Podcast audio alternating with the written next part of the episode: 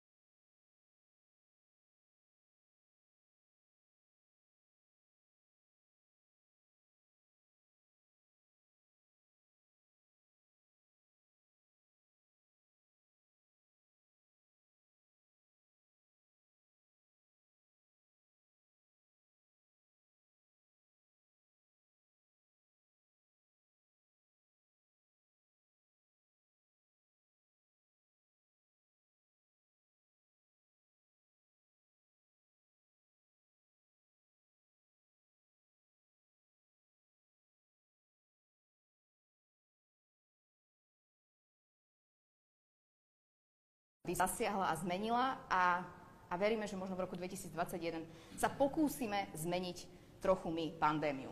Či sa to podarí, to sa samozrejme uvidí. Máme tu na to ale povolaných hostí a budeme sa o tom rozprávať. Pán štátny tajomník, ešte predtým, než začneme diskusiu, ste náš hostiteľ, uvedte nás, pozdravte nás, povedzte nám, že prečo sme vlastne dnes tu. Ja sa v prvom rade ešte raz chcem poďakovať aj vám, Veronika, a takisto aj všetkým steným hostom, že ste neváhali a reflektovali našu pozvanku k tejto dôležitej téme. Je to vlastne druhé vydanie nového podujatia, ktoré naše ministerstvo zahraničných vecí a európskych záležitostí začalo realizovať nie tak dávno dozadu, volá sa to Hlboká online. A cieľom je vlastne priblížiť svet rezortu diplomácie v maximálnej možnej miere k občanom. Pani štátna tajomnička, ktorá mala tú premiéru pred pár týždňami, hovorila najmä o ekonomickej diplomácii o tom, ako náš rezort dokáže byť napomocný smerom do zahraničia, okrem iného aj našim podnikateľským subjektom. No a mojou úlohou, keďže som predsedom krízového e, štábu nášho rezortu, takisto zastupujem rezort diplomácie na ústrednom krízovom štábe, na pandemickej komisii a v rámci konzília epidemiologov, e, je venovať sa okrem iného aj tejto téme. E, popri tom teda mám na starosti aj európsku agendu, ale sme si povedali, že tá príde snad na rad trošičku neskôr. Napriek tomu, že sa tam dejú naozaj veľmi vážne veci, a nazvali sme to krotiteľia pandémie, pretože mám za to, že každý jeden z našich stených hostí je vo svojej podstate krotiteľom pandémie, pretože v, tom, v tej oblasti, v ktorej pôsobí, sa skutočne dostáva na hranu tej rizikovej situácie, ktoré momentálne čelíme. Či už je to pani profesorka alebo pán profesor z hľadiska medicínskeho a potom ctené dámy z hľadiska boja napríklad proti tým propagandistickým a klamlivým veciam, ktoré v našej spoločnosti eh, bohužiaľ máme a máme ich viac, ako by sme si možno prijali. Končiať samozrejme pánom riaditeľom, ktorý je v bezprostrednom kontakte eh, s tým, čo sme možno pocitili najviac, a to je to obmedzenie slobody pre mňa ako veľkého cestovateľa, najmä slobody cestovania, ale sú to aj ľudia, ktorí eh, práve cestovaním strácajú dokonca strechu nad hlavou alebo živobytie. Čiže aj toto sú veci, ktorým čelíme posledných 8 mesiacov a má to súvisieť s našim rezortom diplomácie, takže aj preto sme vybrali práve túto tému takto v rámci druhého vydania hlbokej online.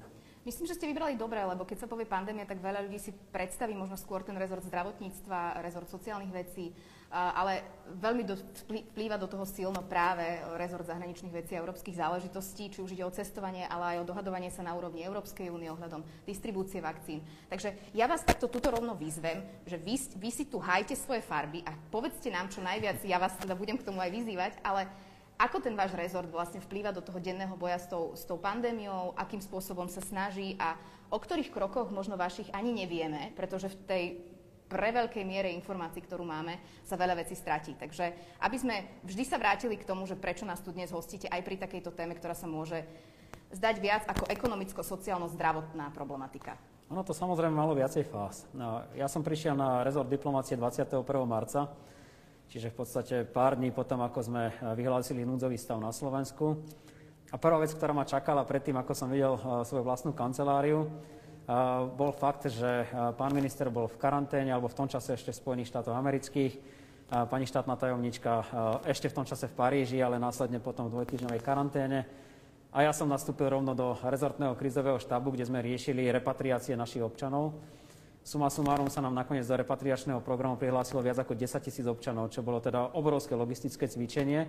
A som rád, že napríklad eh, môj dobrý priateľ, bývalý minister Pavol Demeš o tom dokonca napísal knižku, ktorú vám potom veľmi rád ukážem. Eh, tá druhá fáza potom bola najmä o eh, koordinácii hraničného režimu, kde sme v súčinnosti s ministerstvom vnútra, pod ktoré vlastne hranice spadajú, ale na naše zastupiteľské úrady sa obracajú naši občania v tom čase bolo veľmi problematické sa dostať vôbec na územie Slovenska. Jednak to bolo podmienené či už pobytom v štátnej karanténe, ktorá si odniesla veľa nie celkom priaznivých prívlastkov, alebo potom to bolo podmienené štátnym občianstvom alebo trvalým alebo prechodným pobytom, pretože cudzinci sa v tom čase napríklad na územie Slovenska nemohli dostať. A toto je tiež niečo, v tejto druhej fáze je to najmä o koordinácii, pretože sme sa tiež tak trošku poučili z toho, že keď štáty postupujú v tejto veci úplne samostatne, tak to nakoniec vytvorí chaos a veľa mesiacov. Dnes sa pokúšame nezatvárať Slovensko, dnes sa pokúšame napriek tomu, že čísla sú o mnoho hrozivejšie, ako boli v tej prvej vlne, koordinovať napríklad s našimi susedmi, s Rakúskom, Českom, Polskom, Maďarskom a do istej miery aj s Ukrajinou, ale hlavne s celou Európskou 27. A výsledkom toho je, že uh, môžeme o mnoho slobodnejšie cestovať ako v tej prvej hoci našim občanom sa to možno až tak nezdá. Ale Slovensko je dnes vlastne otvorená krajina a s negatívnym RT-PCR testom sa sem dá dostať v podstate pre každého v rámci Európskej 27 plus krajiny Európskeho hospodárskeho priestoru Švajčiarsko a Spojené kráľovstvo. Pre niektoré z nich dokonca nemáme ani karanténu. To sú tie, ktoré sa ešte stále celkom dobre držia. Spomeniem Island, Norsko, Fínsko, donedávna tam bolo ešte Grécko a, najnovšie tam už patrí, patrí aj Írsko. Čiže o takéto koordinácii to v posledných týždňoch, možno mesiacoch najmä je. No a v neposlednom rade, keďže sa venujeme európskym záležitostiam, tak sa snažíme už hľadať aj cestu, ako z toho celého von. Čiže tá prvá najdôležitejšia úloha bola dohodnúť sa, keď sa to celé skončí, aby sme mohli reštartovať naše ekonomiky, potrebovali sme veľa peňazí. A to, to sú tie známe miliardy, ktoré sme doniesli z Bruselu a, s pánom premiérom v júli. A teraz je na nás a na ministerstve financí a, a takisto na a, ministerstve pre investície, akým spôsobom vlastne rozdelíme a tento balík peňazí tak, aby to nielen reštartovalo ekonomiku, ale nasmerovalo ju aj to na, na takú tú modernejšiu a lepšiu spoločnosť.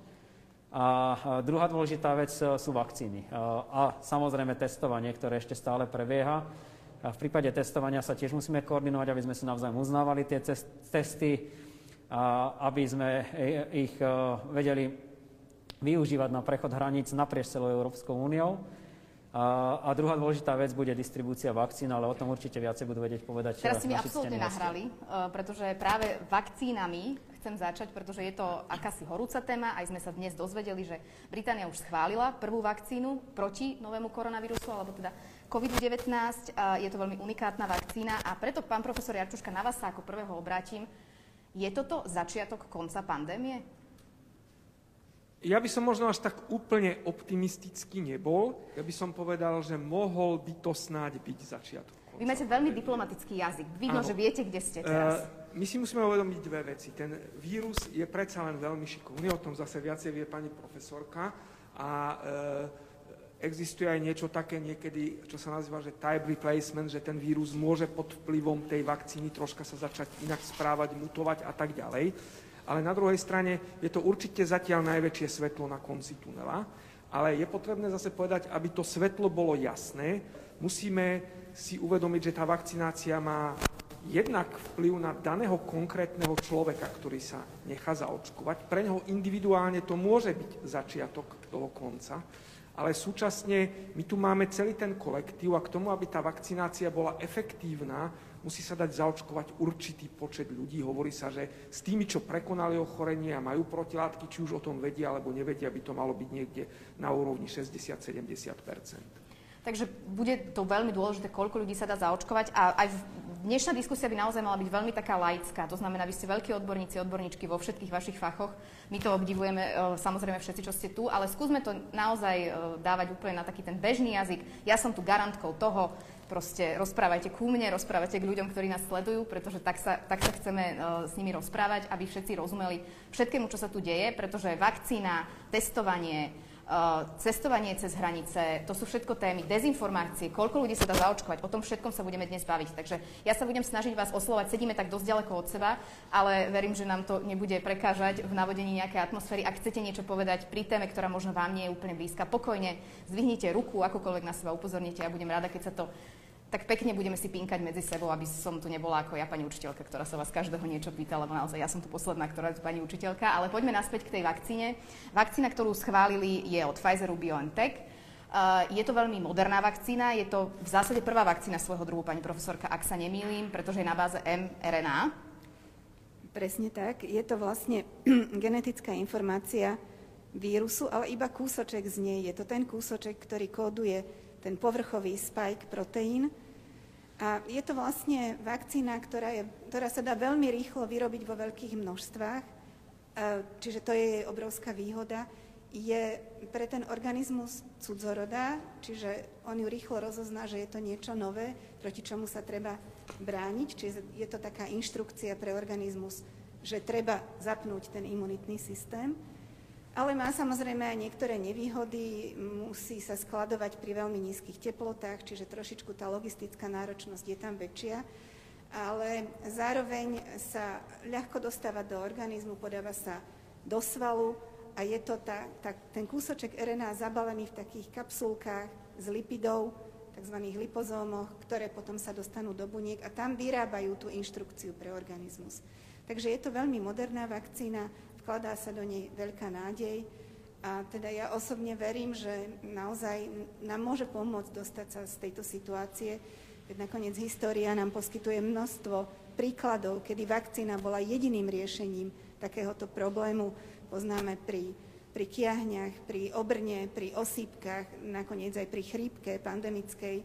Vakcína bola tou vstupenkou do lepšieho života. Tak ja verím, že aj keď to nebude okamžitý efekt, ako spomínal pán profesor Jarčuška, tak postupne tento efekt vlastne preváži nad tými problémami, ktoré prežívame teraz. Veronika, môžem sa ja opýtať niečo, pani profesorky? Nech sa páči. Veľa ľudí nám píše, že ako je možné, že sa takéto niečo podarilo za pár mesiacov a preto sa aj boja nechať zaočkovať. Áno, 10 mesiacov to trvalo od začiatku po koniec. A prípadne ešte jedna doplňujúca otázka. Mám tomu rozumieť tak, že keď sa napríklad ja nechám zaočkovať, tak už viac nebudem môcť dostať eh, koronu a zároveň ja nebudem infekčný pre moje prostredie. No v takom prípade nerozumiem potom tomu, že prečo treba 50 až 70 populácie preočkovať, aby to bolo... To by som nechala na pána profesora, on ako infektolog veľmi určite to dobre vysvetlí. Ja by som skôr povedala k tomu, prečo sa to podarilo za taký rýchly čas. Um, teda okrem tejto mRNA vakcíny je tu celé spektrum vakcín, dnes vyše 100 vakcín je v štádiu klinického skúšania a je tam viacero faktorov. Máme určitú skúsenosť z, z epidémií SARSu a MERSu, kde už niektoré experimentálne vakcíny boli vyvinuté, boli overené na predklinických modeloch, dokonca aj v klinickom settingu. Čiže toto je jedna z vecí.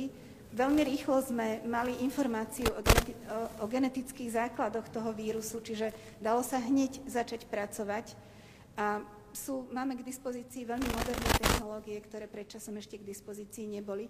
Čiže je tu viacero faktorov, ktoré prispeli k tomu, že sa to dá rýchlejšie. Plus samozrejme tie regulačné opatrenia boli upravené do takej miery, aby sa dalo efektívne s týmito vakcínami výjsť aj, aj na trh a do klinického skúšania. Takže viacero faktorov, prežívame modernú dobu, tak ja verím, že toto prispieje aj k rýchlemu uvedeniu naozaj do praxe. Pán profesor Jačuška, teda nemajú sa ľudia báť toho, že bola naozaj veľmi rýchlo vyvinutá, že je to vakcína naozaj prvá svojho druhu v tom, Nie, ja, ja by som povedal, že nemajú sa bať, pretože táto mRNA technológia sa netýka len vakcín, ale týka sa celého iného spektra medicíny.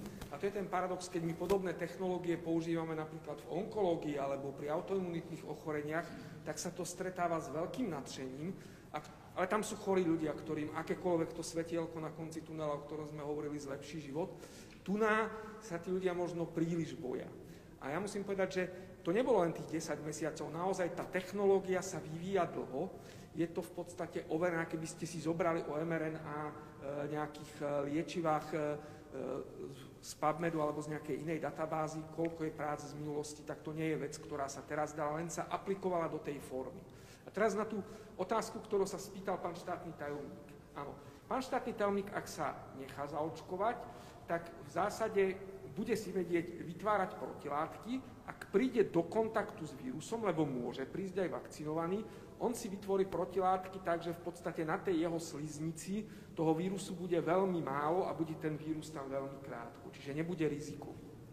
Ale na druhej strane toto, aby sme mali ten efekt, keď to bude mať 60 až 70% ľudí, tak v podstate ten vírus prestane prirodzene kolovať v tej populácii. My to vidíme na niektorých iných veciach. Prvý taký príklad sme mali z pneumokokovej vakcíny, to je tzv. herd imunita alebo taká kolektívna imunita, keď Američania začali očkovať malé deti a zistili, že ufs, ale efekt, ktorý sme neočakávali, je ten, že výrazne nám klesla úmrtnosť aj u starých ľudí. Prečo to bolo veľmi jednoducho? Malé deti, ktoré mali pneumokoky veľakrát, bez nejakých významných klinických príznakov, rodičia v práci, starí rodičia sa starali, to sú už rizikoví pre ten zápal pľúc, ktorý tá baktéria vyvoláva, to je práve baktéria, pre ktorú Fleming vymyslel penicilín. A jednoducho tým, že tie kmene rizikové nekolovali, lebo tie deti vakcinované ich nenosili domov, nemali ich ako preniesť na tých starých rodičov a jednoducho taký ten priaznivý, vtedy ešte nie až tak očakávaný, alebo možno len niektorými teoretikmi očakávaný efekt sa dostavil aj tam. A tí starí ľudia vtedy neboli očkovaní. Samozrejme, dneska ich už očkujú. Áno, Sandri, prepáč. Smiem sa spýtať, ja som predtým, než som sem išla, dala na Instagram pre mojich sledovateľov takú otázku, že či by sa chceli niečo spýtať odborníkov a mne v tejto súvislosti napadlo, jedna z tých otázok bola, že či by teda tá vakcína mala byť dobrovoľná alebo nedobrovoľná. Keď uh, hovoria, že by mala byť tá preočkovanosť aspoň 60 alebo 70 populácie. Že, či by ste mi vedeli na to teda... My sme sa dohodli, že tá vakcína bude dobrovoľná, a že budeme robiť vakcinačnú kampaň. Čiže vy ako taká Instagram, e, youtuberka a tak ďalej, musíte e, na tú svoju e, populáciu zacieliť, aby sa naozaj títo ľudia nechali zaočkovať, aby vedeli veľmi jednoducho, ako tá vakcína funguje, čo mi môže urobiť, čo mi nemôže urobiť, či má nejaké nežiadúce účinky, lebo každý liek má aj vakcína. A keď si prečítate dneska, Briti dali aj príbalový leták, ja keby som bol taký veľmi citlivý človek, tak si v žiadnej lekárni žiadny liek nekúpim, lebo ten zoznam tých vedľajších príhod je veľmi dlhý. To je všetko, čo sa niekedy vyskytlo, alebo sa môže vyskytnúť. To je pre tú právnu ochranu toho výrobcu. A taký istý dlhý aj pri vakcíne. Je o nič kratší, ale o nič dlhší, ale môžu to tí ľudia brať citlivejšie. Dobre, tak ale pán profesor, teraz uh, pán minister zdravotníctva Krajčí povedal, že bude štát odškodňovať prípadné vedľajšie účinky. E, pretože farmafirmy si to nechcú zobrať na svoje triko, čo sa asi zhodneme, že možno nevplyva na bežného človeka dobre, keď, keď vôbec vzniká takáto debata. Prečo tam teda máme túto, tento rozhovor no, nie, o tom odškodňovaní? Nie, nie je to celkom tak, tá debata je vyvolávaná, tá debata nie je ukončená. E, my si musíme uvedomiť jednu vec, že v zásade toto neriešime pri nejakých iných liekoch, nejak špecificky, a mnohé krajiny to nemali dobre legislatívne upravené. Teraz sa to začalo diskutovať a naozaj v zásade ten názor, a o tom budú ešte debaty, lebo to je to kúzlo tej Európskej únie a tých vzťahov, že diskutujú nielen lekári, ale diskutujú aj právnici, diskutujú aj rôzni ekonómovia, ako by toto malo byť nastavené. A v zásade sú toho názoru, že ak ten liek má registráciu Európskej únie, tak eh, v podstate eh, ten výrobca tých liečiv samozrejme istú zodpovednosť berie. A tá zodpovednosť asi doteraz ja by som povedal, pri mnohých liekoch nebola tak úplne ideálne nadefinovaná, čiže možno to treba e, nadefinovať tak, že by proste bolo to urobené lepšie. A ja chcem povedať, ja chcem povedať e, druhú vec, naozaj tie vedľajšie účinky tých liekov sú rôzne. My sa, by sme sa mali baviť, Američania tomu hovoria o angličtine, že serious adverse event, čiže a nie, keď si to preložíte, nie je to nežiadúci účinok, ale je to e, vedľajší účinok počas liečby so závažným priebehom. A ten nemusí byť nutne v spojitosti s užívaním lieku. A treba povedať, že ak je to s vakcínou, veľa ľudí to priradí vakcíne, ak je to u pacienta, ktorý má napríklad veľmi ťažké ochorenie a je to naozaj priradiť to základnému ochoreniu. Čiže to je veľmi individuálne posudzovanie niekedy. Pán štátny tajomník, e, Briti teda už majú túto vakcínu, chceli by budúci týždeň, čo som čítala, začať už aj očkovať nejakú kritickú infraštruktúru. Ako sme na tom v Európskej únii, keďže Briti už nie sú súčasťou Európskej únie, trošku sme pozadu. E, máme nejaké svetlo na konci tunela, kedy by mohla byť táto konkrétna Pfizerová BioNTech vakcína schválená na pôde Európskej únie? Určite máme o tom viacej pán profesor ako ja, lebo mm-hmm. je uh, súčasťou, súčasťou tej medzivládnej diskusie členských štátov Európskej únie, kde teda už, ako ste správne povedali, Británia nepatrí. Bude to trošku dlhšie trvať, pretože u nás e, to schvaluje Európska lieková agentúra a tá už sa nechala počuť, že ten proces beží, ale nebude taký rýchly ako v Británii. Možno aj preto, aby sme mali istotu, že európska populácia sa bude môcť cítiť bezpečne. A tu možno taká drobná vsúka, veľa ľudí mi píše, častokrát veľmi vulgárne, ale to nechcem v tejto chvíli komentovať, že e, keď sa necháš zaočkovať ty s tvojou rodinou, tak potom sa necháme aj my, lebo vy určite nebudete očkovaní, lebo... vy, akože vy konkrétne Akože teda. ja a, a prípadne ešte zvyšok vlády. Tak ja by som tu chcel na tomto mieste povedať, že ak by ste potrebovali niekoho, pán profesor, ako pokusného králika, ja sa hlásim ako prvý, nemám s tým absolútne žiadny problém. Chcem ísť do toho, chcem to vyskúšať, pretože si myslím, že ak toto má byť stupenka pre nás všetkých, aby sme toto mohli dať dole, tieto rúška, aby sme mohli začať cestovať, čo je esencia našej práce diplomatov, a aby sme mohli začať žiť normálny život a neničiť ekonomiku a životy mnohých ľudí, ktorí žijú napríklad za našimi hranicami, tak ja sa rád hlásim ako ten pokusný králik. Snad mi tretia ruka nenarastie. A, a takisto Ste v klube už. Som, výborne. A takisto by som chcel povedať, že keď sa rozprávame o tom, ako motivovať ľudí, tak my sa snažíme ísť tou pozitívnou cestou, napriek tomu, že niektorí to zobrali veľmi osobne. A tá diskusia o tzv. COVID pasoch sa už začala na úrovni Európskej únie. Ja tak trošku neskromne poviem, že vzniklo to tak trochu aj v našom kabinete, ale dobré myšlienky sa evidentne rodia v rôznych kútoch Európy, takže zachytil som, že už začali o tom hovoriť v trošku inej podobe naši priatelia Estonci, ktorí to hneď e, zobrali tak trošku elektronicky, ako to u nich poznáme. A už sa o tom začalo debatovať aj na úrovni Európskej komisie. Medzi tým som chytil e, správy z Austrálie, e, ktorá hovorí úplne otvorene o tom, že izolovaný ostrov, kontinent v tomto prípade sa otvorí len za predpokladu a len tým, ktorí budú vakcinovaní. Čiže tiež sa snažia s takouto pozitívnou osvetou. A ja si myslím, že ak takýto COVID pas, ktorý bol anonymný, by niesol do sebou túto informáciu. čo je ten COVID pas pre ľudí, ktorí možno nevedia, čo to je COVID pas. Viem si predstav... to medzinárodný očkovací preukaz? V zásade viem také niečo už dnes máme. No. Medzinárodné očkovacie preukazy už dnes máme a napríklad do niektorých krajín Afriky alebo Ázie vás bez zaočkovania na niektoré konkrétne choroby nepustia. Ale ten COVID pas by bol o tom, že by tam boli zaznamenané testy, Čiže ak niekto napríklad chce cestovať s e, menej ako 72-hodinovým testom, ale ešte nie je zavakcinovaný, tak toto je niečo, čo by ho mohlo pustiť bez akýchkoľvek problémov, to by určite ocenili kolegovia na ministerstve vnútra. Zároveň máme napríklad v našej vyhláške aj to, že tí, ktorí už prekonali COVID-19, tak uh, posledných 90 dní sú akoby neinfekční a teda môžu takisto slobodne cestovať podľa našej vyhlášky. Aj to by tam mohlo byť zaznamenané. A na konci dňa, keď už budeme mať vakcínu na Slovensku, tak by tam mohli byť aj vakcíny s nejakým anonymným QR kódom, keby ma ktokoľvek na hranici oskenoval, tak by mu to len dalo, že approved. Čiže alebo schválené. Teda schválené, overené a môžem ísť ďalej.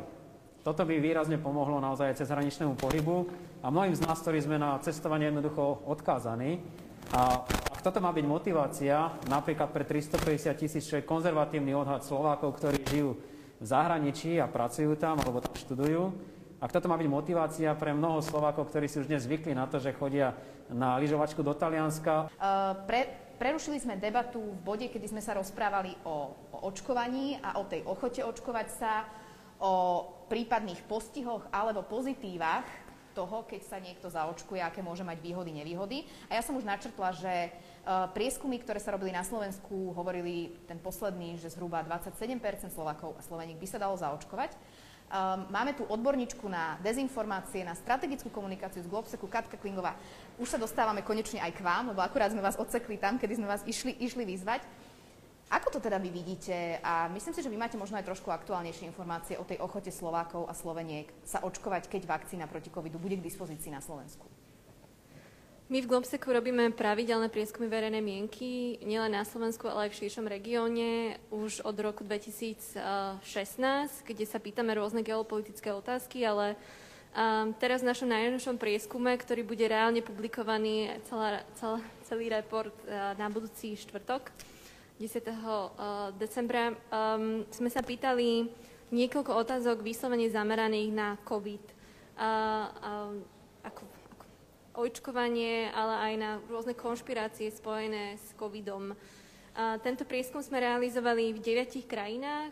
Realizovali sme ho v spolupráci s agentúrou Focus na um, vzorke respondentov počet tisíc, takže je to reprezentatívna vzorka na, na počet obyvateľa. Uh, na tomto, aby, aby sme dosiahli ten počet, ktorý spomínal pán profesor, že tých 60-70%, ktorý, uh, ktorých potrebujeme ľudí naočkovať. Uh, v priemere nám vychádza to, že 37%, len 37% ľudí uh, by sa dalo zaočkovať dobrovoľne. Um, 40% Slovákov na Slovensku si myslí, že COVID neexistuje. Takže áno. 40 Slovákov? 40 Slovákov si myslí, že COVID neexistuje.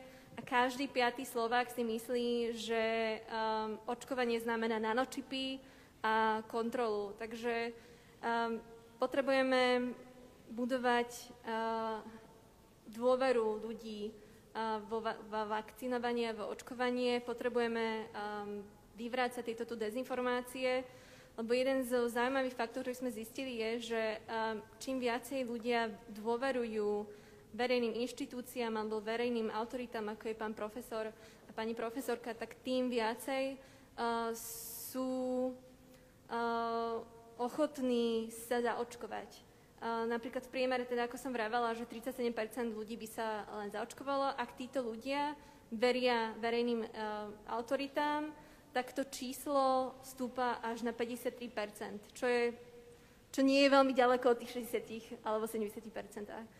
Takže potrebujeme um,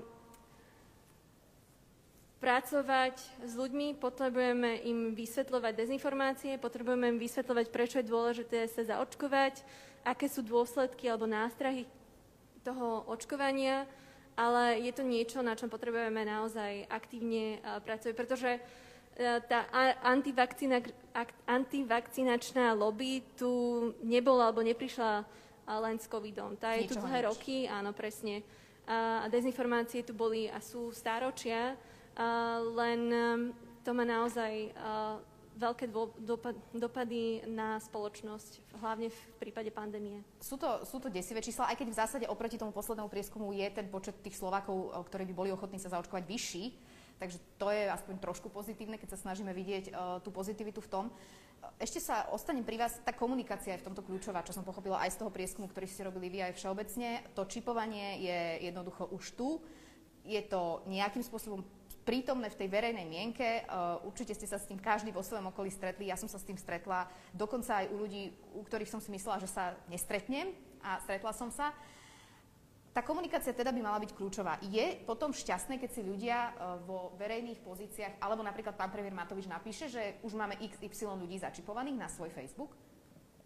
No nie je to šťastné. Toto sme mohli vidieť napríklad v prípade um, prezidenta Trumpa, ktorý niekoľkokrát vlastne počas tlačových uh, tlačových konferencií. konferencií hovoril, prezentoval, že vlastne COVID neexistuje, alebo uh, sa snažil um, prinútiť ľudí, aby nenosili masky. Vlastne celá tá diskusia o maskách, uh, nie len v Amerike, ale aj na Slovensku, uh, sa stala spolitizovaným. Akože maska um, sa stala nástrojom útlaku.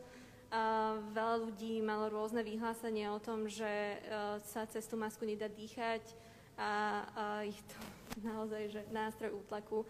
Um, myslím si, že VHO niekedy v júli malo uh, dáta o tom, že až 800 ľudí zomrelo na následky rôznych dezinformácií.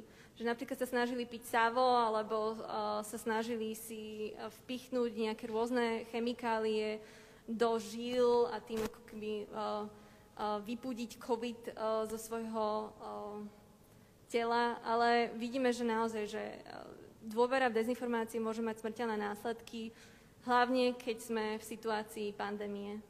Áno, potom vidíme rôzne, to je to, je to tie sociálne siete, ktoré sú vo veľa veciach pozitívne a ten online, ktorý v dobe pandémie veľmi silno využívame. Ale na druhej strane uh, aj to množstvo informácií, ktoré tam aj osoby, ktorým možno veľa ľudí dôveruje, zdieľajú a, rôzne recepty, ako sa vyliečiť z covidu. A, alebo to, že pán prezident uh, stále súčasný Trump povedal vlastne, že dá sa to liečiť rôznymi alternatívnymi spôsobmi. Je asi pochopiteľné, že tí bežní ľudia nie sú ani infektológovia, ani virológovia, ani lekári a možno niekedy ani nejak výrazne vzdelaní v tejto sfére, pretože majú každý svoj vlastný život a tak veria principiálne tomu, alebo tej, koho volili, kto im je sympatický, takže o to viac by tá diskusia mala byť citlivovaná, možno, že ani žarty, ktoré sú možno bežné pre niekoho, by sa robiť nemali na nejakej úrovni. Sandri, ty, ty to vieš podľa mňa zaramcovať, ty máš e, veľa odberateľov, dávala si aj možnosť pýtať sa, že čo ľudí zaujíma. Ty sa stretávaš s týmto názorom, že že vlastne očkovanie je čipovanie, že testovanie je čipovanie, že rúška sú nástroj nejakého ovládania tejto celej našej celosvetovej komunity? Ono, ja musím povedať, že ja mám uh, veľmi ako by som to povedala, vzdelanú komunitu ľudí, ktorí ma sledujú a ktorí sa orientujú v týchto veciach a nemajú tendenciu veriť možno na nejaké dezinformácie, po prípade nemajú konšpiračné skreslenia až v takomto meritku.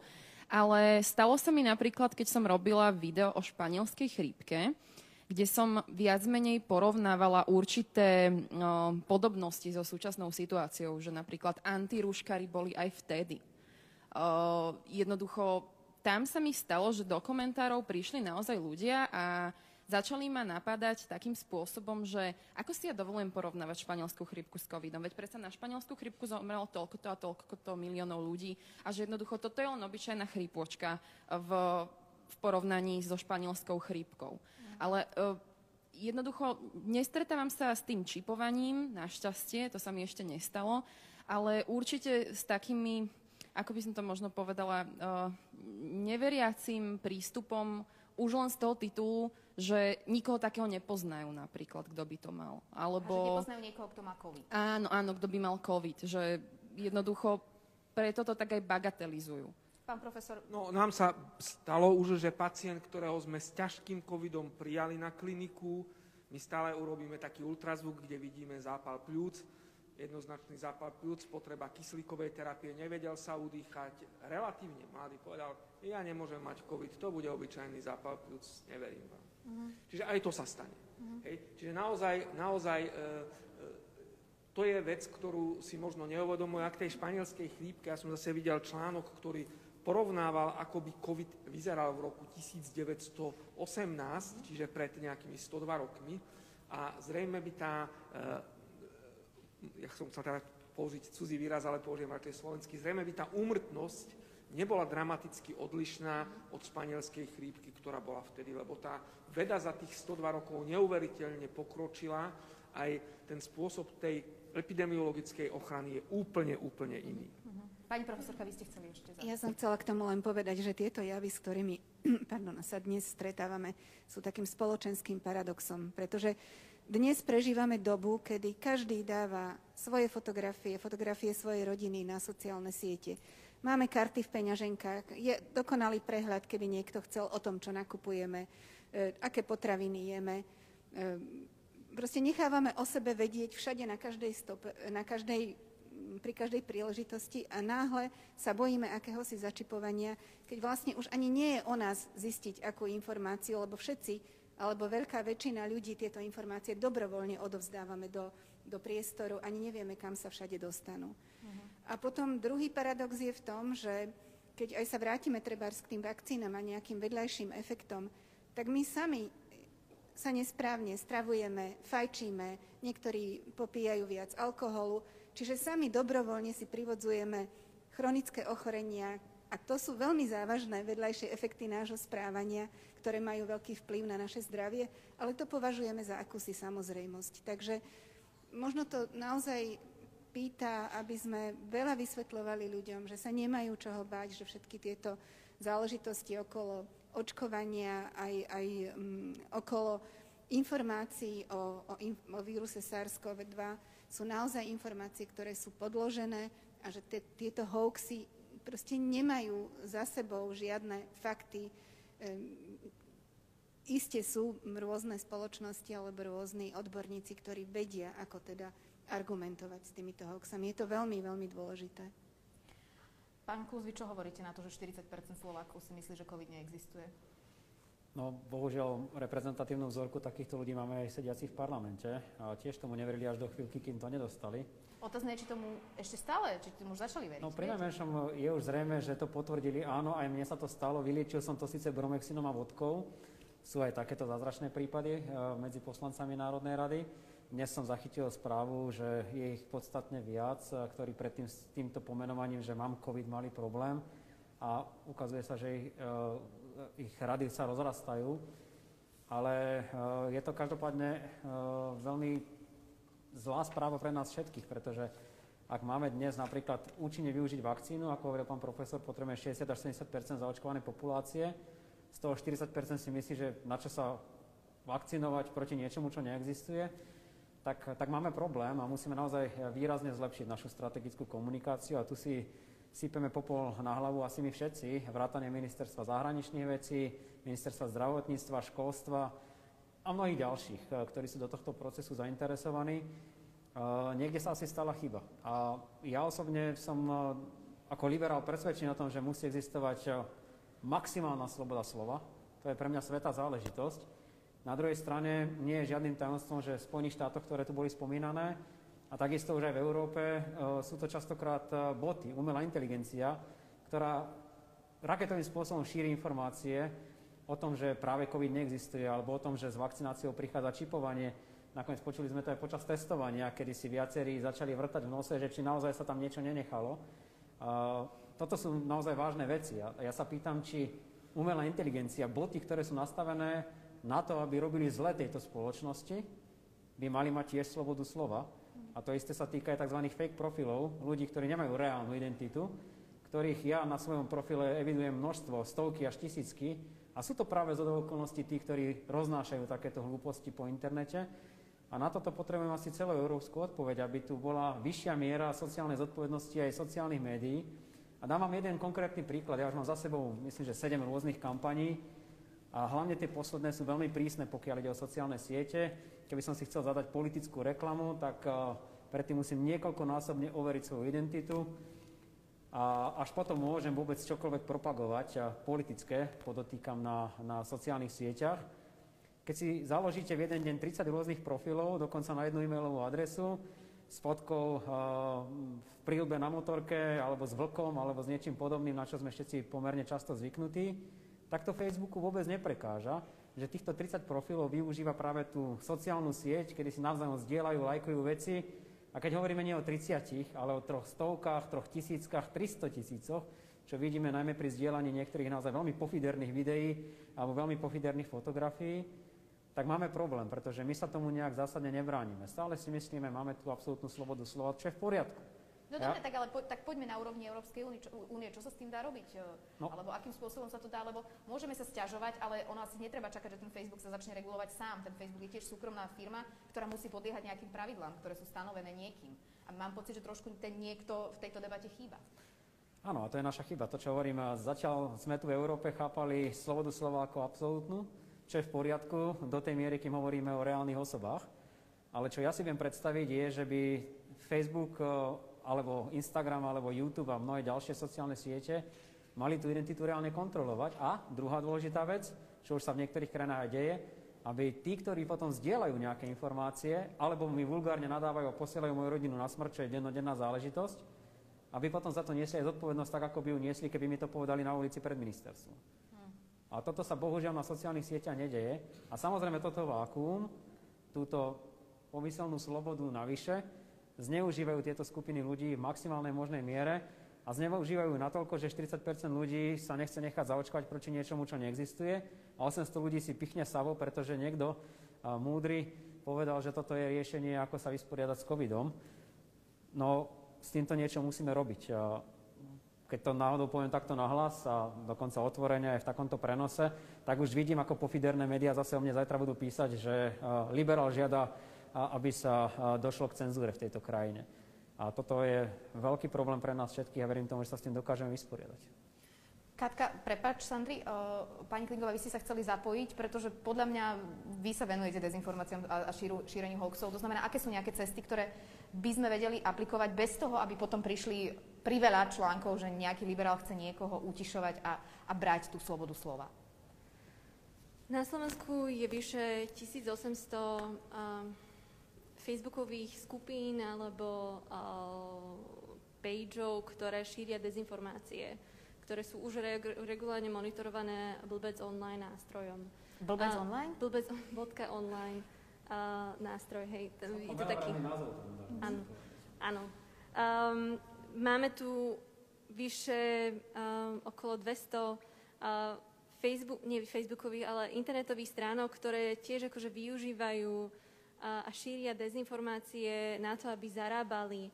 Takže ako, šírenie dezinformácie je veľmi dobrý biznis botov, trolov si viete zakúpiť za pár desiatok eur a nepotrebujete veľké peniaze, ale viete akože získať niekoľko sto zdieľaní, tisíc videní za pár eur a tým kvázi ovplyvniť povedzme nejakú verejnú mienku alebo docieliť to, že nejakí iní ľudia, ktorí sa do toho nevyznajú, majú pocit, že toto je názor, ktorý je rozšírený medzi veľkým množstvom ľudí.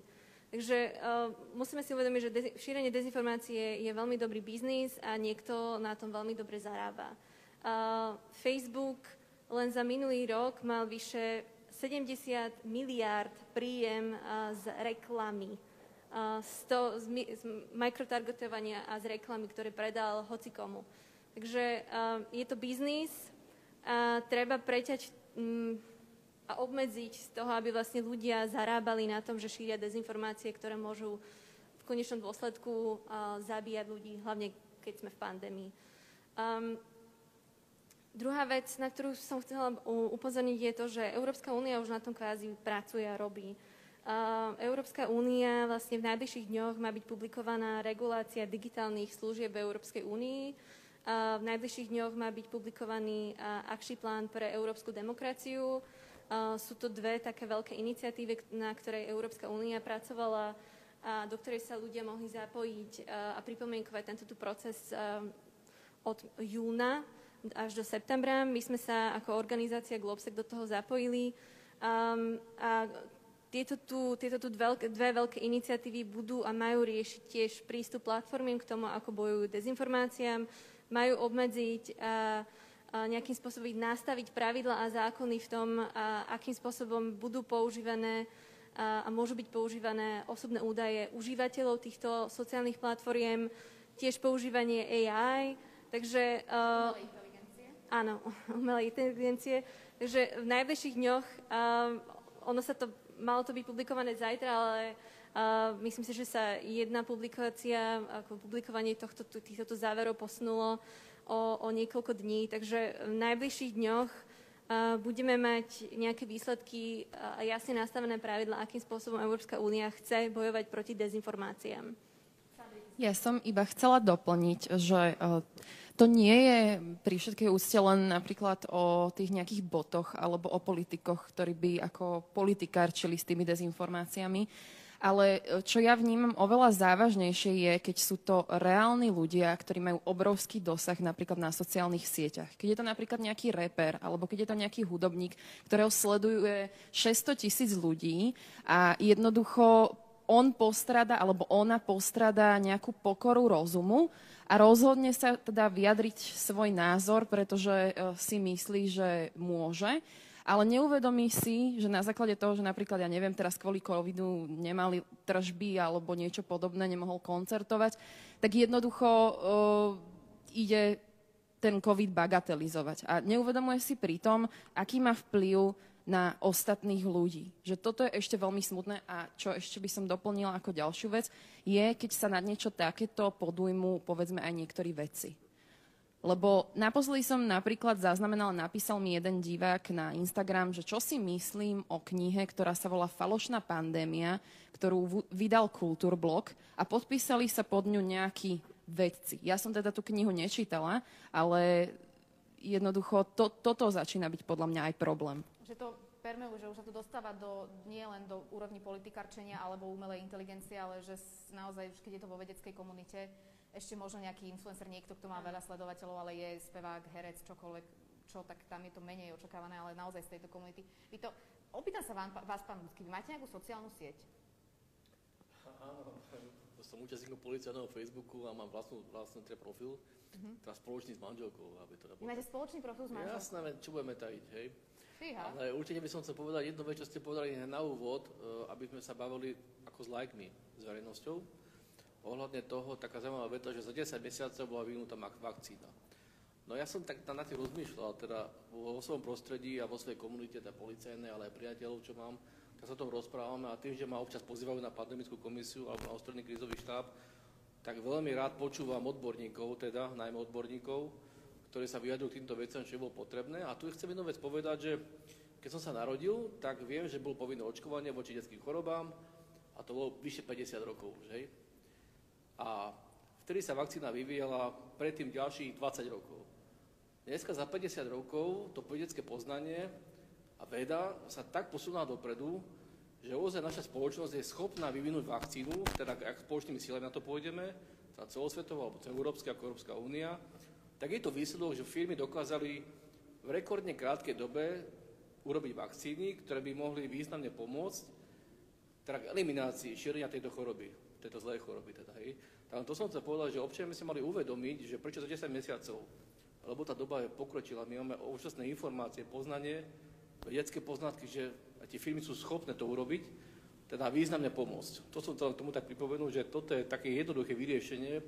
Mal som teraz e, návštevu a takí, to boli obyčajní ľudia, ktorí sa takto vysvetloval a došli, došli veľmi negatívne, tak som povedal, že chodím na ten krizový, sme sa rozprávali a verte mi, že po dvoch hodinách som mi presvedčil, že to, čo sa tu hovorí, ako vedecké poznanie, to, čo vidíme, čo cítime, takže možno máte aj pravdu, pán Gudsky, čo ste povedali, a ozaj sa možno necháme zaočkovať. Hej. Uh-huh. Takže to je taká... Že pristupovať s takou nejakou ľudskosťou a empatiou aj k tej debate, aj keď niekedy naozaj vám z toho možno ide až, keď to poviem tak veľmi akože laicky, vybuchne hlava, najmä keď asi vy, pán profesor, pani profesorka, počúvate, ako COVID neexistuje napríklad, koľko ľudí si to myslí. A ako vy vnímate túto situáciu? Lebo vy máte plné ruky práce tej, tej reálnej a vidíte to, tie dôsledky covidu. Vy ste spomínali, že aj keď príde liečba, niekedy nepomôže a a tie obrovské devastačné uh, dôsledky, ktoré to má na, na, zdravotnú, na zdravotnú situáciu mnohých. A na druhej strane potom vidíte, nebudeme riešiť politikov, lebo tí majú svoj vlastný svet, kde sú úplne iné pravidlá, ale vidíte napríklad aj vašich nejakých kolegov vedcov, ktorí možno, keď to poviem tak úplne hlúpo, ale prešli na tú druhú stranu a rozhodli sa nejakým spôsobom tvrdiť, že, že pandémia je falošná, keď spomeniem Sandrin príklad. Tak ja našťastie v mojom okolí takéhoto kolegu nemám. Možno práve preto, že teda pôvodne som pracovala na virologickom ústave, teraz už biomedicínskeho centra SAV, kde naozaj na tieto témy hovoríme, kde sa študujú aj iné typy vírusov. Čiže u nás um, tak, takýto nejaký ten diabol pochybnosti nie je. Ale vnímam to ako z celkového hľadiska mm, veľmi, veľmi zle aj keď chápem niektoré pohnutky v pozadí, ja verím, že ľudia, ktorým táto pandémia ohrozuje existenciu, tak sa podvedome bránia tým, že ako keby neuznávajú prítomnosť e, vírusu a, a nestretli sa s ňou osobne, čiže nemajú nejaký konkrétny dôkaz. Nestačia im obrázky z Talianska, nestačia im dokumentárne filmy, proste asi potrebujú naozaj osobnú skúsenosť. Takže vnímam to ako, ako negatívny jav. A e, teda špeciálne vo vedeckej, vo vedeckej komunite ja som sa s týmto nestretla, ale ak to existuje, tak je to teda naozaj poľutovania hodné, pretože my máme ten morálny, etický imperatív veci vnímať na základe faktov a aj ich tak prezentovať spoločnosti, akákoľvek snaha sa z toho dostať do roviny, že ja sa predvádzam, lebo mám iný názor, sa mi javí ako absolútne neadekvátna. Áno, názor môže mať každý rôzny, ale fakty sú len jedny. Pán profesor, chcete... Ja som toto už raz zažil, takže uh-huh. možno som trénovaný. Ja, e, keď nie je covidová éra, sa venujem dvom veciam, antibiotikám a HIV infekcie a takisto aj niektoré vedecké kapacity nemecké, s ktorými som ja viedol aj dlhé diskusie, boli to úplne, nebol vtedy nejaký Facebook alebo niečo také, čiže korektne sme diskutovali, oni mi hovorili, prečo ten vírus HIV neexistuje, prečo je len deštruovaná tá celulárna, tá, tá bunková imunita, aby sme rozprávali po slovensky, že to je predsa bežný jav a tak ďalej. Proste normálne ten človek nazval tú svoju prednášku so svojím menom, ktoré bolo dovtedy celkom dobre. Dostal sa na Svetový kongres, kde boli teda, tam vybalil, že všetci tu hovoríte niečo zlé, aj to sa stalo. Hej. Čiže naozaj, naozaj je možné, my sme videli, ako farmaceutickým firmám, ktoré vyrábali lieky na HIV, tí HIV pozitívni pacienti, ktorí boli presvedčení, že to je stigma pre nich, áno, to je dodnes stigma u nás to ochorenie, aj keď e, máme liečbu, stále to je, ale oni im rozbíjali stánky farmaceutickým firmám na kongresoch proste. Ten kongres HIV stále má pacientskú časť a lekárskú časť. A teraz už to nie je. Teraz už tá komunita to zvládla, tú komunikáciu. Trvalo to možno 7, 8, 10 rokov a tu na toľko času nemáme. Tu nám máme čas veľmi krátky a ja hovorím, že možno tie veci, ktoré, e, lebo skutočne toto rozlúskli mnohí ľudia, ktorí boli zvnútra tej komunity, tých HIV pozitívnych, že áno, nešalte, nebláznite sa, však vám tá liečba pomôže a tak ďalej. A tu naozaj my musíme možno pracovať s takými nástrojmi, ktoré, ktoré sú pozitívne vnímané. Ja to poviem tak, my keď sa začneme vedci hádať, že či ten antigénový test v tom období bezpríznakového nosičstva má presnosť 40% alebo 70%, tak okamžite dávame vodu na mlyn tým, ktorí v podstate čokoľvek chcú spochybňovať, lebo viete, však vy vlastne neviete. Alebo aj naopak, keď povieme, že remdesivir nie je až taký účinný liek, tak však ochorenie, ktoré neexistuje, nemôže byť účinný liek. Ja dostávam takéto maily.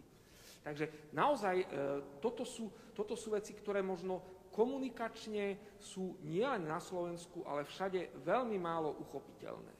A sú uchopiteľné, neuchopiteľné aj preto, pretože tí lekári, ktorí by mnohí aj vedeli komunikovať, sú tak zavalení prácou, že absolútne na toto nemajú čas a vytvára sa taký ten prirodzený komunikačný gap, kde niekto tých komunikátorov, ako sú tieto dve dámy, ktoré tu máme, nevie naučiť, čo my pokladáme za riziko tej komunikácie, alebo čo je dôležité komunikácie. Ak môžem k tomu dodať, ja si ešte myslím, že množstvo tých takých rôznych názorov vedeckých vyplýva aj z toho, že na, na scénu vstupujú tí politici, ktorí sa pasujú za odborníkov a vyjadrujú sa k veciam, ktorý, ktoré nie sú im celkom vlastné. Ja to nehovorím v zlom, hovorím to v dobrom, že toto častokrát vlastne tá, tá reakcia politickej scény alebo úmysly politickej scény, ktoré nie sú dobre komunikované, potom práve vyvolajú rozkol, pretože Samozrejme, každý sa snaží pracovať s tými faktami a, a ho, ten svoj názor komunikovať naspäť.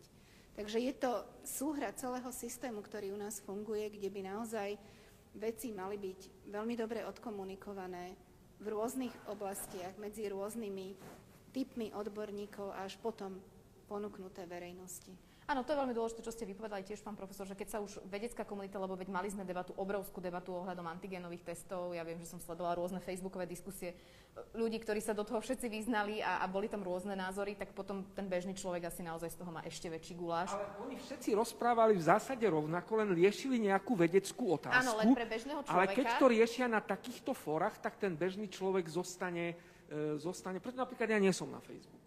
No, tak. Ja takisto nie. Ani vy nie ste. Dobre. No a vidíte, a možno to je, možno to je problém. Ale ja zase rozumiem, že popri tom všetkému, čomu sa venujú, na to nemajú čas.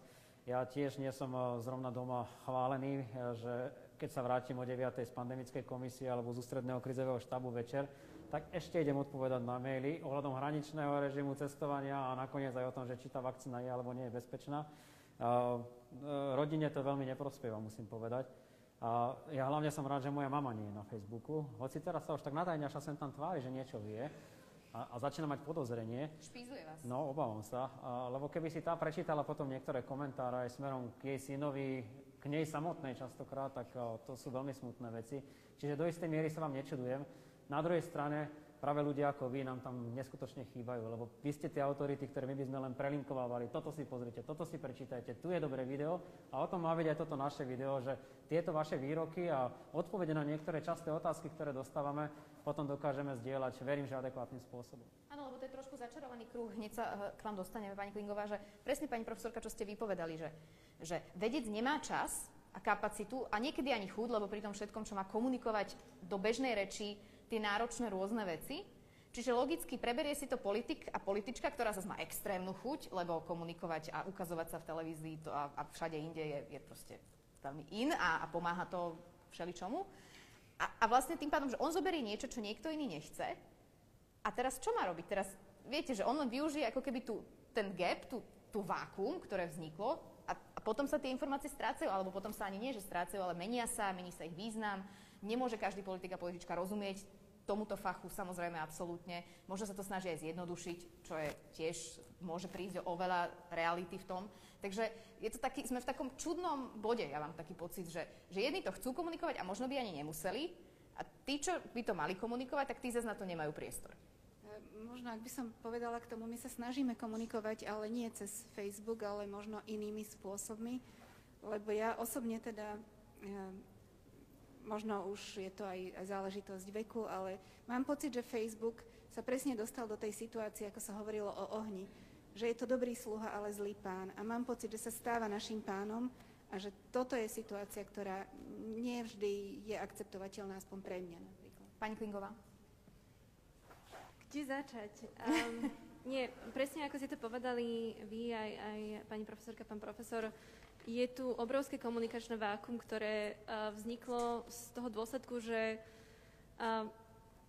verejné inštitúcie alebo verejní predstavitelia dlhodobo nekomunikovali s verejnosťou.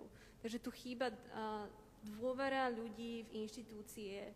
A, to vidno práve v takýchto krízových situáciách, ako je pandémia, ako je, ako, ako je lockdown, že, že tí ľudia nedôverujú tým ľuďom, lebo zrazu po dlhých rokoch akože sa im snažia niečo vysvetliť, to je zle odkomunikované, takže my potrebujeme budovať uh, to komunikačné know-how medzi uh, verejnými predstaviteľmi. Uh, my sme napríklad práve kvôli tomu, ale nie len kvôli tomu, ale kvôli aj dezinformáciám vlastne sme na začiatku januára tohto roku pripravili takú príručku, že ako komunikovať a čo sú to informačné operácie, kde je jasne vysvetlené, že čo je bot, čo je hoax, čo je deepfake, aké sú rozdielne nástroje, ktoré využívajú rôzni aktéry, ktorí šíria dezinformácie, a aké je rozdiel medzi reaktívnou komunikáciou a strategickou komunikáciou. Pre, práve preto presne, lebo sme zistili z nášho výskumu, ktorý sme realizovali dva roky, že verejní činitelia a predstavitelia rôznych verejných inštitúcií, či už na štátnej, regionálnej alebo na lokálnej úrovni, nekomunikujú s ľuďmi a tí ľudia uh, potom, keď si otvoria ten Facebook, na ktorom vy napríklad nie ste, tak sú zavalení tým množstvom dezinformácií. A, a tie dezinformácie sú ešte navyše šírené algoritmami uh, sociálnych platformiem, ktoré ten hnev a tie dezinformácie ďalej šíria. Preto naozaj my potrebujeme dať slovo vám, expertom, aby, aby ste ich aby ste ich, nechcem povedať, že prehlušili, ale by ste tých ľudí usmernili a povedali im úplne jednoduchým, polopatistickým spôsobom, že toto nie je pravda. Ja som ten expert a neverte niekomu, kto sa skrýva za falošným profilom. Ja som tá autorita a, a toto je pravda a potrebujeme sa dať očkovať. Pán profesor rozprával o HIV.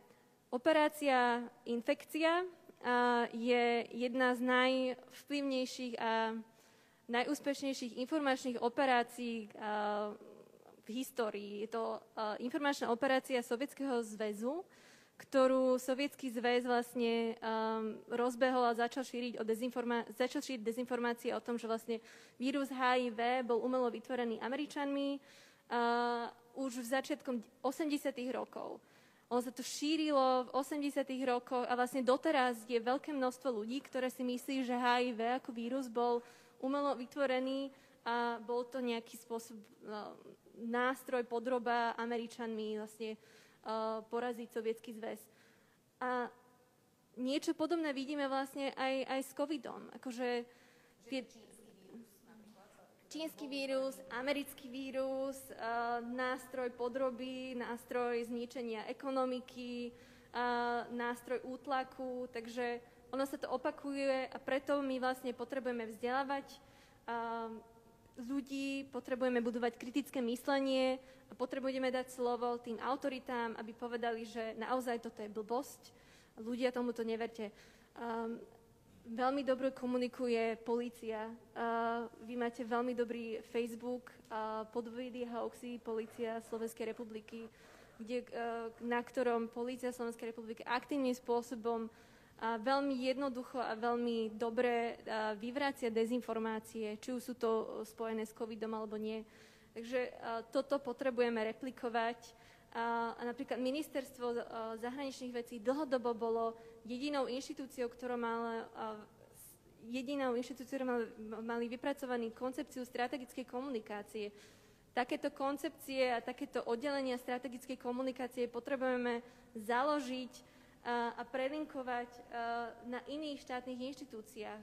Lebo tu nemôže byť pán štátny tajomník, alebo pán minister Korčok, alebo jeden účet policie, ktorý bude bojovať proti tým tisíckam alebo stovkám dezinformátorom a falošným účtom na Facebooku. Čiže vašu príručku by, príručku by ste mohli posunúť kolegom všeli kde? a kolegyňam. No tak, tak ich vyskúšajte, keď sa stretnete na budúce. To, to vôbec nie je zlý nápad. Viete, že dajte si testík. Testovanie. Ja ale musím povedať, že k nejakému posunu došlo za posledné mesiace a napríklad ministerstvo zdravotníctva začína aktivnejšie komunikovať. Napríklad tieto antivakcinačné kampane, e, to vnímame už niekoľko mesiacov. Takisto ministerstvo školstva je veľmi otvorené diskusii o boji proti hoaxom e, alebo e, zdieľaniu rôznych fejkových alebo propagandistických informácií. Čiže tam niekde, to sú práve tie rezorty, kde asi treba začať, potom samozrejme vrátanie ministerstva obrany, už keď to prepojíme aj na niečo, čo mu dnes hovoríme hybridné hrozby. Čiže tá diskusia tu je, to by som chcel občanov ubezpečiť. Trvá to, ako to už býva zvykom pri e, veľkých štátnych kolosoch trošku dlhšie, ako by možno bolo žiaduce, ale tu zase musím pochváliť e, mimovládne organizácie, ktoré sa tejto téme aktívne venujú už roky, rokúce a veľmi nám pomáhajú s tým, aby sme aj tie naše informácie mohli potom aktívnejšie zdieľať či už cez ich kanály, alebo zase ich informácie cez naše kanály. Čiže tá spolupráca tu je. Sú krajiny, kde to dokonca volajú, že elfovia. Napríklad v Pobalti je to úplne bežná prax, že sa ľudia bežní, takí ako vy, ja, alebo pán riaditeľ Gucky, samozrejme dámy, pani profesorka, pán profesor zapájajú ako elfovia, ktorí vyvracajú takéto nezmyselné správy na sociálnych sieťach. A toto tam neskutočne pomohlo, hlavne pri šírení propagandy z iných štátov. A ja si myslím, že táto spoločnosť je zrela na to, aby sme tento systém sfunkčnili, aby sme ho podporili a som presvedčený o tom, že to prinesie svoje ovocie. Dúfajme a budeme držať palce. Poďme to pomaly uzatvárať. E, celá táto diskusia sa nesie v duchu návratu k novému normálu. Ja sledujem otázky, ktoré stále chodia cez slajdo, ktoré sa dajú stále položiť, ak niekto má záujem. A veľa prichádza dosť konkrétnych. To znamená, čo sa bude diať vtedy, ak. Tak ja skúsim niektoré z nich položiť, alebo niektoré, ktoré som si aj ja pripravila, pretože naozaj významom aj hlbokej online je, je sprístupniť tú komunikáciu a ten kanál toho, aj čo sa deje tu na ministerstve zahraničných vecí a európskych záležitostí, aj čo sa deje vo vašich všetkých kruhoch čo možno nie je úplne bežné. Takže začneme, pán Gudsky, s vami. Dosť veľa e, otázok prišlo na to, ako bude vyzerať ten šengenský vnútorný priestor, či sa vráti k svojmu normálu vôbec niekedy. Tak ja dúfam a verím, že sa skoro vrátime k normálu keďže slúžim už strašne veľa rokov, tak som e, bol pri tom v podstate, keď sme vstúpali do Európskej únie, keď sme rušili vojakov na hraniciach, keď sme pílili závoru, prístupe do Schengenu. No bohužiaľ som bol aj pri tom, keď sme zavádzali hraničné kontroly opätovne, čo mňa veľmi vnútorne zasiahlo tým, že som neveril, že to niekedy sa ešte stane. A teda, e, čo chcem povedať, že tu je dôležité v rámci EÚ a v rámci sveta koordinovať tie postupy spoločne, teda aby všetky krajine minimálne vo formáte V4 alebo vo formáte EÚ tie opatrenia medzi sebou koordinovali, aby jedna krajina nerobila to a druhá robila iné, lebo potom tí ľudia sú zmetení. To je to, čo sa stáva aj teraz, čo ste hovorili vy. Rakúsko má iné opatrenia, nebol lockdown, Slovensko nemá lockdown, má testovanie masív, alebo, plošná, alebo masívne.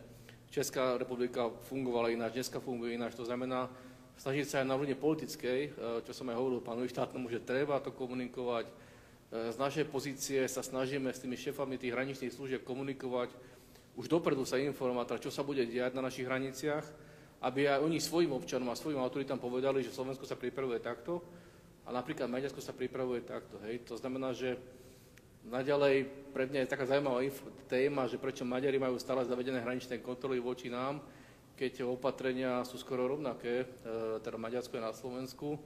a tí občania to potom nechápu, oni sa v tom strácajú. E, to znamená, že toto je úloha pre politikov a hlavy predstaviteľov štátov, aby na svojich úrovniach, či to rada ministrov, či to je na úrovni zahraničných vecí, aby si to teda vykoordinovali a pokúsili si to vysvetliť.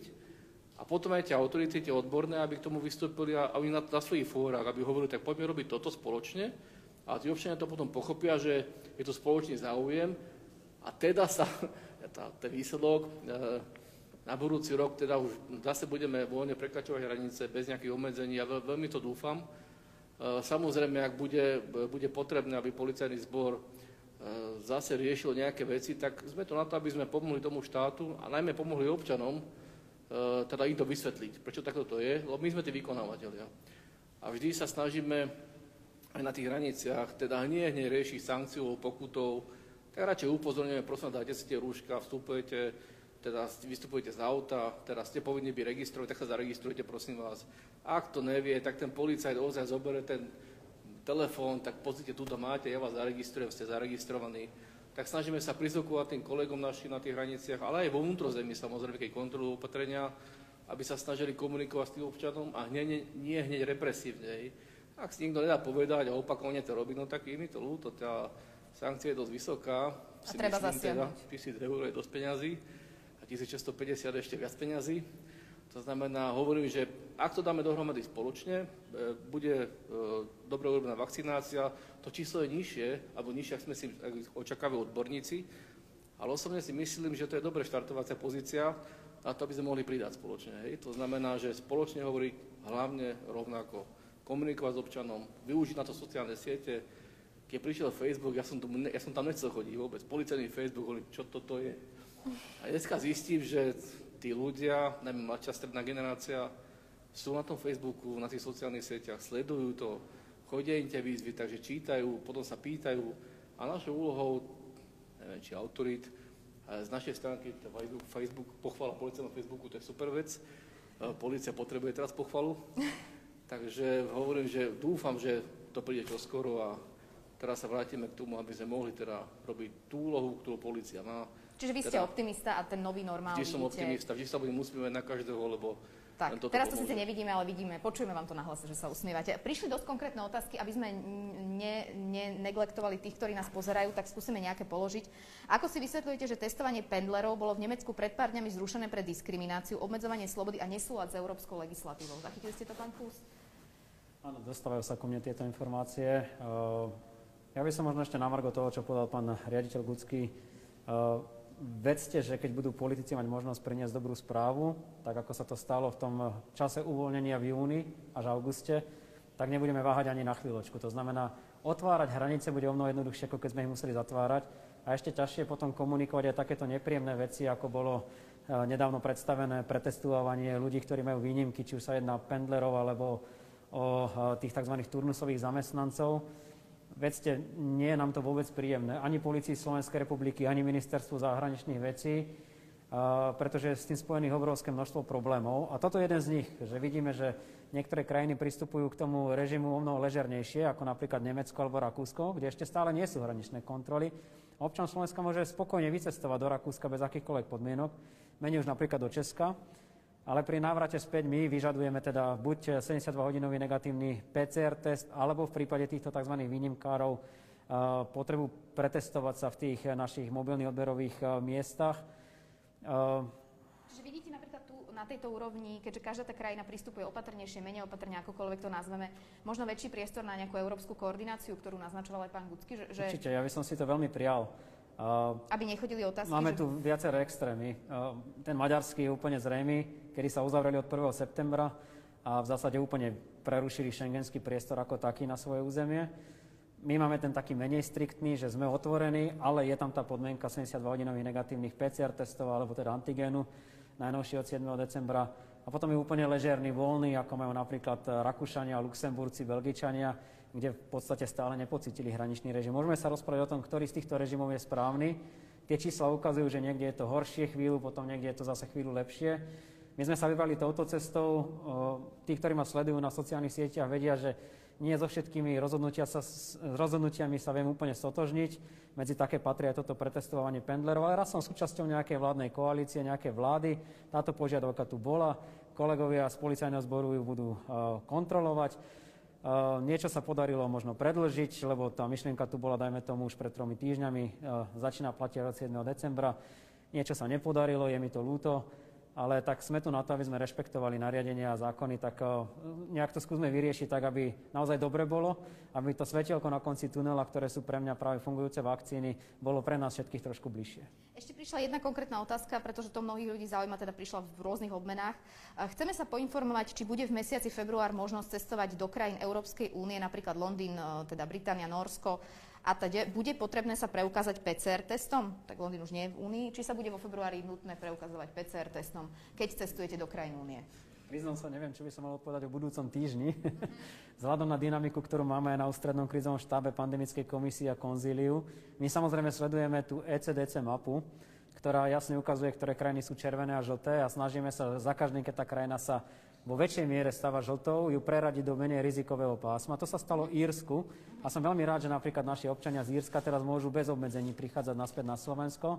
Spojené kráľovstvo zatiaľ v takejto kategórii nie je a je to spojené ešte s jednou témou, ktorá je moja dennodenná a, a to je vystúpenie Spojeného kráľovstva z Európskej únie a teraz e, skončenie prechodného obdobia od 1. januára sa možno nebude dať e, ani tak slobodne cestovať do Spojeného kráľovstva, ako sme na to boli zvyknutí doposiaľ, pretože všetko záleží od toho, či sa dohodneme alebo nedohodneme na našich budúcich eh, vzťahoch, ktoré by mali byť čo najvoľnejšie.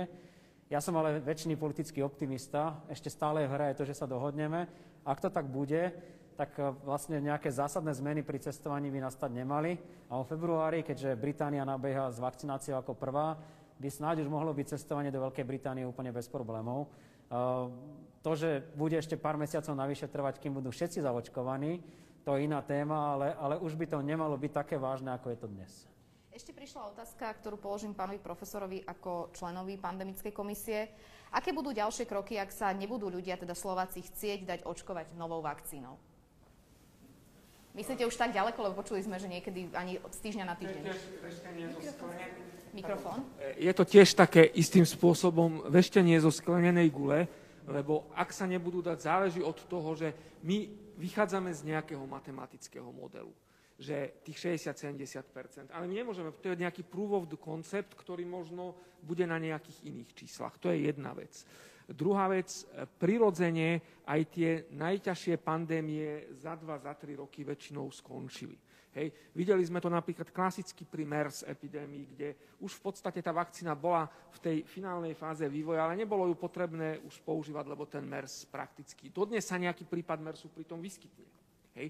Čiže naozaj e, toto nevieme povedať. E, na druhej strane ja si myslím, že e, ak nebudeme mať dostatočný počet ľudí vakcinovaných, v takej tej tlejúcej forme tu tá koronavírusová infekcia môže byť ešte, dajme tomu, rok a pol, dva.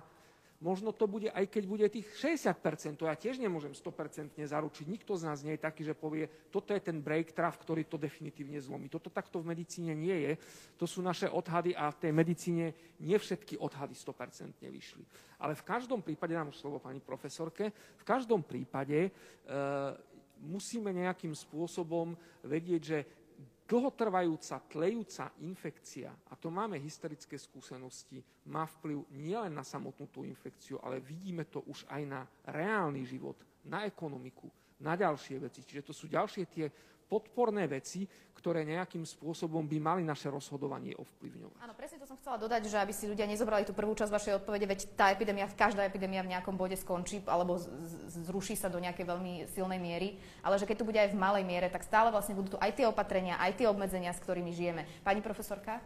Áno, toto je výborný argument napríklad na, ako dôvod na vakcináciu, aby sme zamedzili tým ďalším negatívnym efektom pandémie, ale chcem povedať, že špecifikum tohto vírusu je to, že sa šíri aj prostredníctvom asymptomatických osôb. To nebol prípad MERSu, ani SARSu, ani iných infekcií, kde naozaj Proste ten človek, keď bol infekčný, bolo to na ňom vidieť, že je infekčný a preto sa dali veľmi rýchlo urobiť aj také tie izolačné a restriktívne opatrenia. Tu je stále tá hrozba, že ak nebude dostatok ľudí zaočkovaní, tak stále budú nejakí tí tichí nosiči toho vírusu, kde tá infekcia sa bude šíriť. Čiže je to čiste na tej spoločnosti, na nás samotných, ako k tomu pristúpime. Ak chceme vidieť lepšie dni, tak by sme mali naozaj zvážiť rácio tej vakcinácie.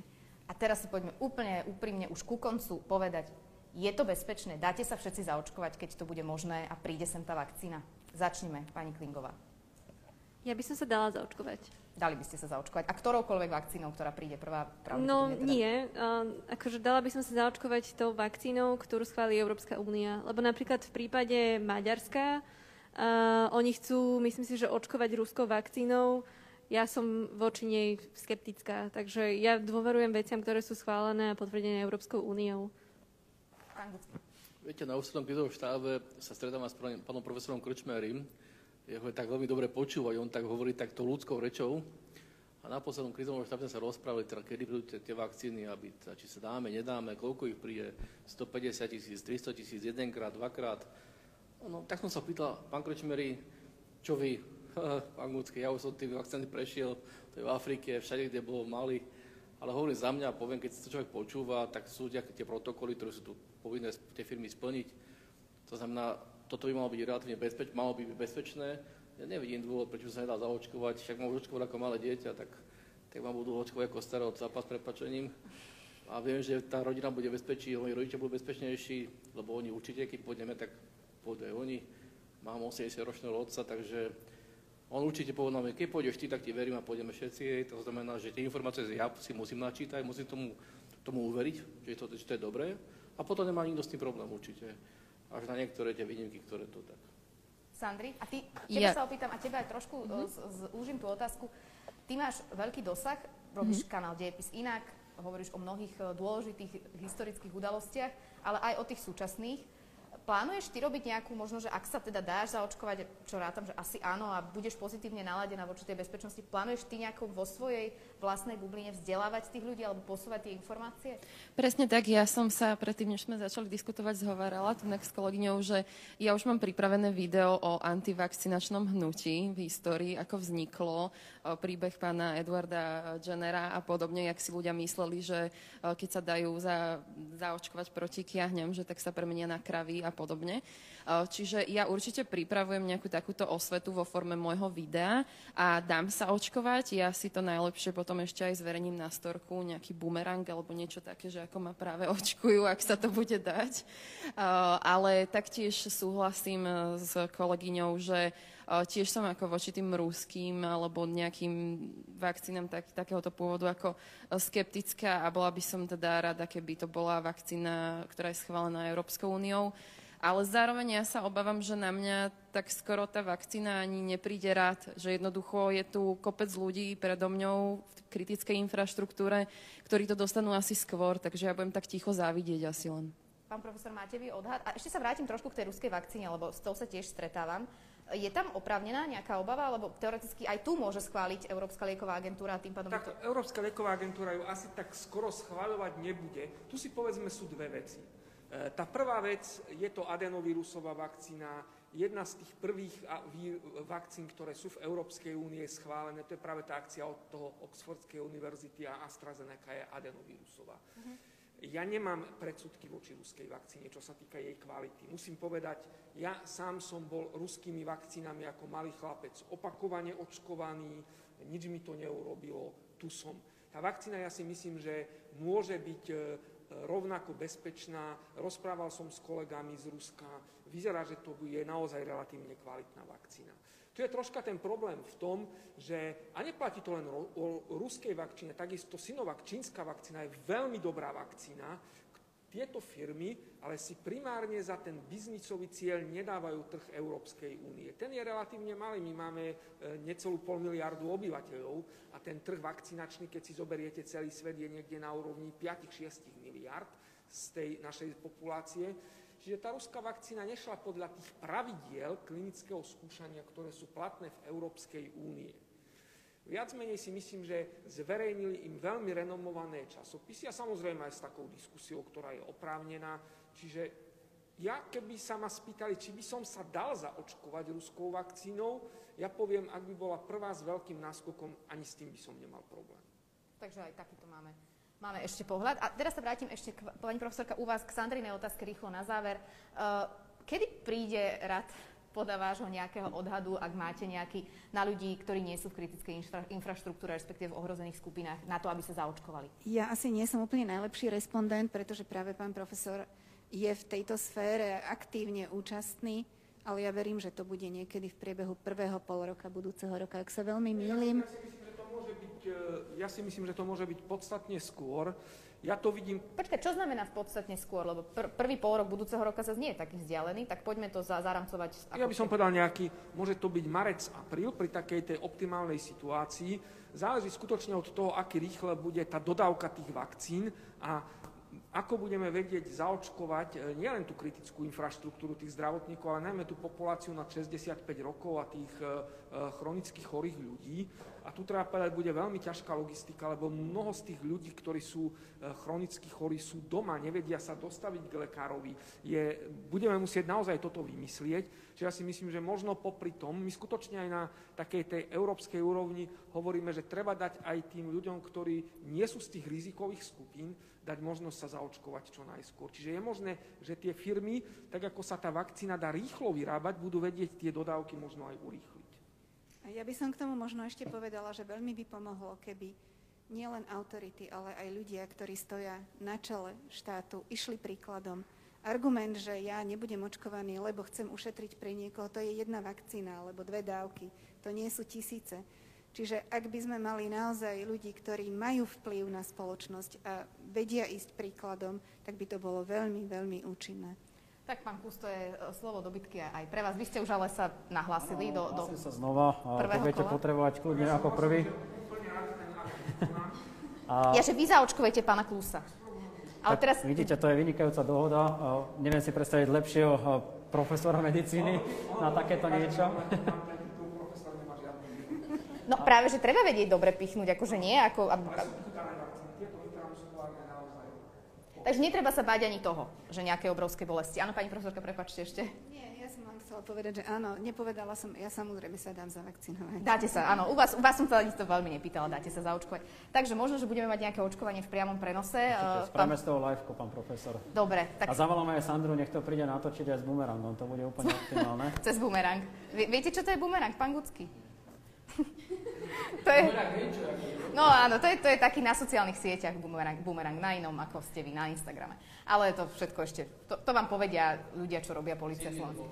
Syn vám to povie, alebo ľudia, čo robia policia Slovenskej republiky, Facebook a Instagram. Uh, pán Kus, nechávam vám úplne záverečné slovo. Ja som si odnesla veľa, uh, veľa ostalo nezodpovedaného, verím, že ešte bude priestor na podobných fórach diskutovať. Verím, že ľudia sa niečo dozvedeli. E, základ je asi komunikovať empaticky, ľudsky, e, aj zo strany verejných inštitúcií, aj zo strany ľudí, ktorí majú veľa odberateľov, ako je Sandra, ako je mnoho iných ľudí.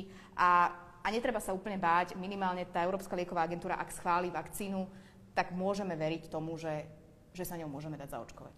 Určite áno, ja ako som povedal, tomu veľmi dôverujem. Prišli tie tri klinické fázy testovania, to je pre mňa neklamný dôkaz, že to bude fungovať, plus Európska lieková agentúra, neviem si predstaviť, že by si dovolila takú blama, že by schválila niečo, čo by nám naozaj spôsobilo uh, narastenie tretej ruky, ako sa niektorí možno obávajú. Takže uh, poďme do toho, poďme príkladom, ako som povedal, ja sa na to teším. A uh, chcem sa touto cestou vám všetkým poďakovať, lebo práve takéto diskusie podľa mňa vedú k tomu, čo aj my voláme strategická komunikácia a zároveň je to niečo, čo eh, približuje fungovanie tohto rezortu viacej eh, k našim občanom. Eh, ja by som chcel na tomto mieste povedať, že mali sme skvelý tým, ktorý sa spolu podielal na vytvorení tejto relácie. Myslím si, že im patrí naše poďakovanie. Tu niekde sa pohybujú, niektorí ma práve fotia, takže ich touto cestou pozdravujem. Ospravedlniť sa za technický problém, ktorý vznikol so zvukom. Záznam by mal byť úplne bezproblémový. Od zajtra bude svietiť na všetkých stránkach, ktoré sme avizovali, že tam bude aj liveko. Vrátane môjho vlastného Facebooku. Na Instagrame to už je teraz. Čiže ak by mali záujem niektorí nedočkavci, ktorí nepočuli možno všetko, čo bolo povedané, si vypočítujú ten, ten, tú prvú časť, e, tak už teraz je to na mojom Instagrame zverejnené. a poďakovať sa našim steným hostom. Ja si viem predstaviť, že v stredu o 5. majú aj celkom iné záľuby a aktivity, ako sedieť tu s nami a dookola vysvetľovať veľmi zrozumiteľným spôsobom, čo vlastne robia a že to robia pre dobro celej spoločnosti. Toto nie je nič, čo by sme si nemohli vážiť, naopak je to niečo, za čo sa treba veľmi poďakovať. Ono to už býva zvykom, že keď sa ďakuje, tak sa zabúda na moderátora a moderátorky. Takže aj vám, Veronika. Veľmi si vážim, že ste prijali naše pozvanie. Urobili ste to fantasticky, takže za mňa naozaj veľký potlesk pre vás všetkých a dovolte mi touto cestou aj pozvať všetkých divákov na Hlbokú online 3, ktorú bude realizovať pán minister. Ešte nevieme termín, možno to bude až novom roku, možno ešte pred Vianocami. Pravdepodobne sa to bude viacej týkať eh, zahraničnej politiky ale nechajme sa prekvapiť a budem sa tešiť e, na ďalšie spoločné stretnutia. Ďakujeme veľmi pekne a dovolte ešte mne sa poďakovať všetkým uh, fantastickým účastníčkam a účastníkom. Pani profesorke Pastorekovej, ďakujeme, Ďakujem že ste tu boli. Pekne. Pánovi profesorovi Jarčuškovi, Ďakujem. ďakujeme. Sandre Svitekovej, Ďakujem pánovi Robertovi Gudskému, dobrý deň a ďakujeme a pani Katke Klingovej. Ďakujeme, že ste tu s nami boli. Ďakujem. Vytvorili ste podľa mňa veľmi produktívnu atmosféru a, a verím, že každý si potom tie už svoje ďalšie informácie budete šíriť vo svojich vlastných bublinách a a keď sa nám podarí tie bubliny prepájať, možno aj prostredníctvom diskusie, ako je hlboká online, tak, tak verím, že nás čaká ten nový normál a, a že nás čaká čo najskôr, lebo v to všetci dúfame. Určite. Ďakujem, pán štátny tajomník, že ste nás hostili dnes. Tešíme sa na ďalšie diskusie. E, záznam, ako ste povedali, nájdete aj na Facebooku, aj na YouTube Ministerstva zahraničných vecí a európskych záležitostí, na Instagrame, čiže keď ho budete chcieť nájsť, určite ho nájdete a vyzývame vás k tomu. Pozrite si, ak ste náhodou nesledovali live, lebo tu odznelo veľa užitočných informácií. Ďakujem všetkým, ktorí ste nás sledovali v obidvoch častiach. Technické veci sa dejú a to je v poriadku. Moje meno je Veronika Cifrová Ostrihoňová. Toto bola Hlboká online a želám vám ešte krásny večer. Ďakujeme za pozornosť.